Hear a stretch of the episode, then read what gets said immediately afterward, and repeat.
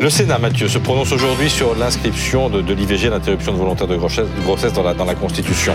Euh, là aussi, là aussi, le résultat du vote est incertain. Oui, au fond, la question pourrait se résumer. Euh, L'idée, c'est de savoir si la droite va de nouveau passer à côté de son histoire et de son temps. On rappelle l'enjeu. Hein, depuis un an, le Parlement débat euh, de la nécessité de sécuriser le droit à l'avortement en l'inscrivant dans notre Constitution.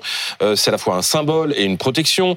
Euh, il y a une première proposition de loi qui a été adoptée l'an dernier par l'Assemblée, puis le Sénat, laissant entendre qu'il y avait un large consensus. Du coup, Emmanuel Macron avait proposé en octobre un projet de loi constitutionnel. L'Assemblée l'a adopté le mois dernier et c'est au tour du Sénat de le faire dans les mêmes termes, c'est-à-dire sans modifier le texte, afin qu'on puisse passer à la dernière étape, l'adoption en Congrès, qui est prévue euh, début mars. Or, il y a suspense parce que les trois chefs de la majorité sénatoriale, Gérard Larcher, le président du Sénat, Bruno Retailleau, le patron des sénateurs LR, Hervé Marseille, celui des centristes, y sont opposés. Pourquoi? Pour des raisons qui tiennent pas la route. Ça euh, finance, ça tourne autour du pot, mais quand on regarde, ça ne tient pas la route. L'IVG n'est pas menacé dans notre pays, disent-ils. C'est vrai aucun parti euh, ne réclame l'abolition euh, de la loi Veil. Mais raison de plus pour s'y mettre. On ne va pas attendre que euh, des partis commencent à menacer la loi Veil, que le consensus y soit fragilisé pour la voter. Quand Jacques Chirac a fait rentrer l'abolition de la peine de mort dans la Constitution, là, pour le coup, la droite disait pas c'est un problème, personne ne s'y oppose. Second argument, la Constitution n'est pas un catalogue de droits sociaux, a dit Gérard Larcher, ce qui témoigne quand même d'une curieuse conception de l'avortement. L'IVG, on rappelle, c'est pas un caprice, c'est pas un gadget qu'on commande sur catalogue, c'est un droit c'est une liberté fondamentale euh, pour les femmes.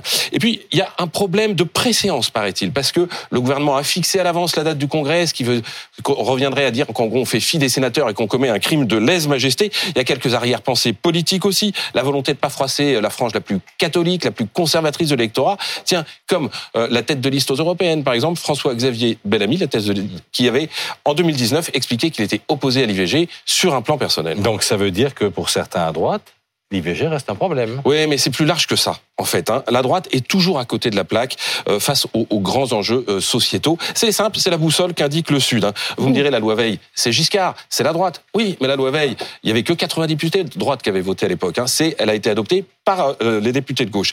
Prenez le Pax, prenez le mariage pour tous. À chaque fois, c'est la même rengaine. On a droit à un concert de simagrées, de prophéties apocalyptiques, de grands combats civilisationnels. À chaque fois, la droite dit on l'abrogera. Et puis à chaque fois, quand la droite se retrouve au pouvoir, mm. ben, elle se déballonne. Et puis dix ans après, ils viennent la main sur le cœur en nous disant non, en fait, on s'est trompé, on ne pensait ça, on ne pensait pas à ça. Ben, on va leur faire gagner du temps. On va leur faire gagner dix ans. Mm. Cet après-midi, votez l'IVG.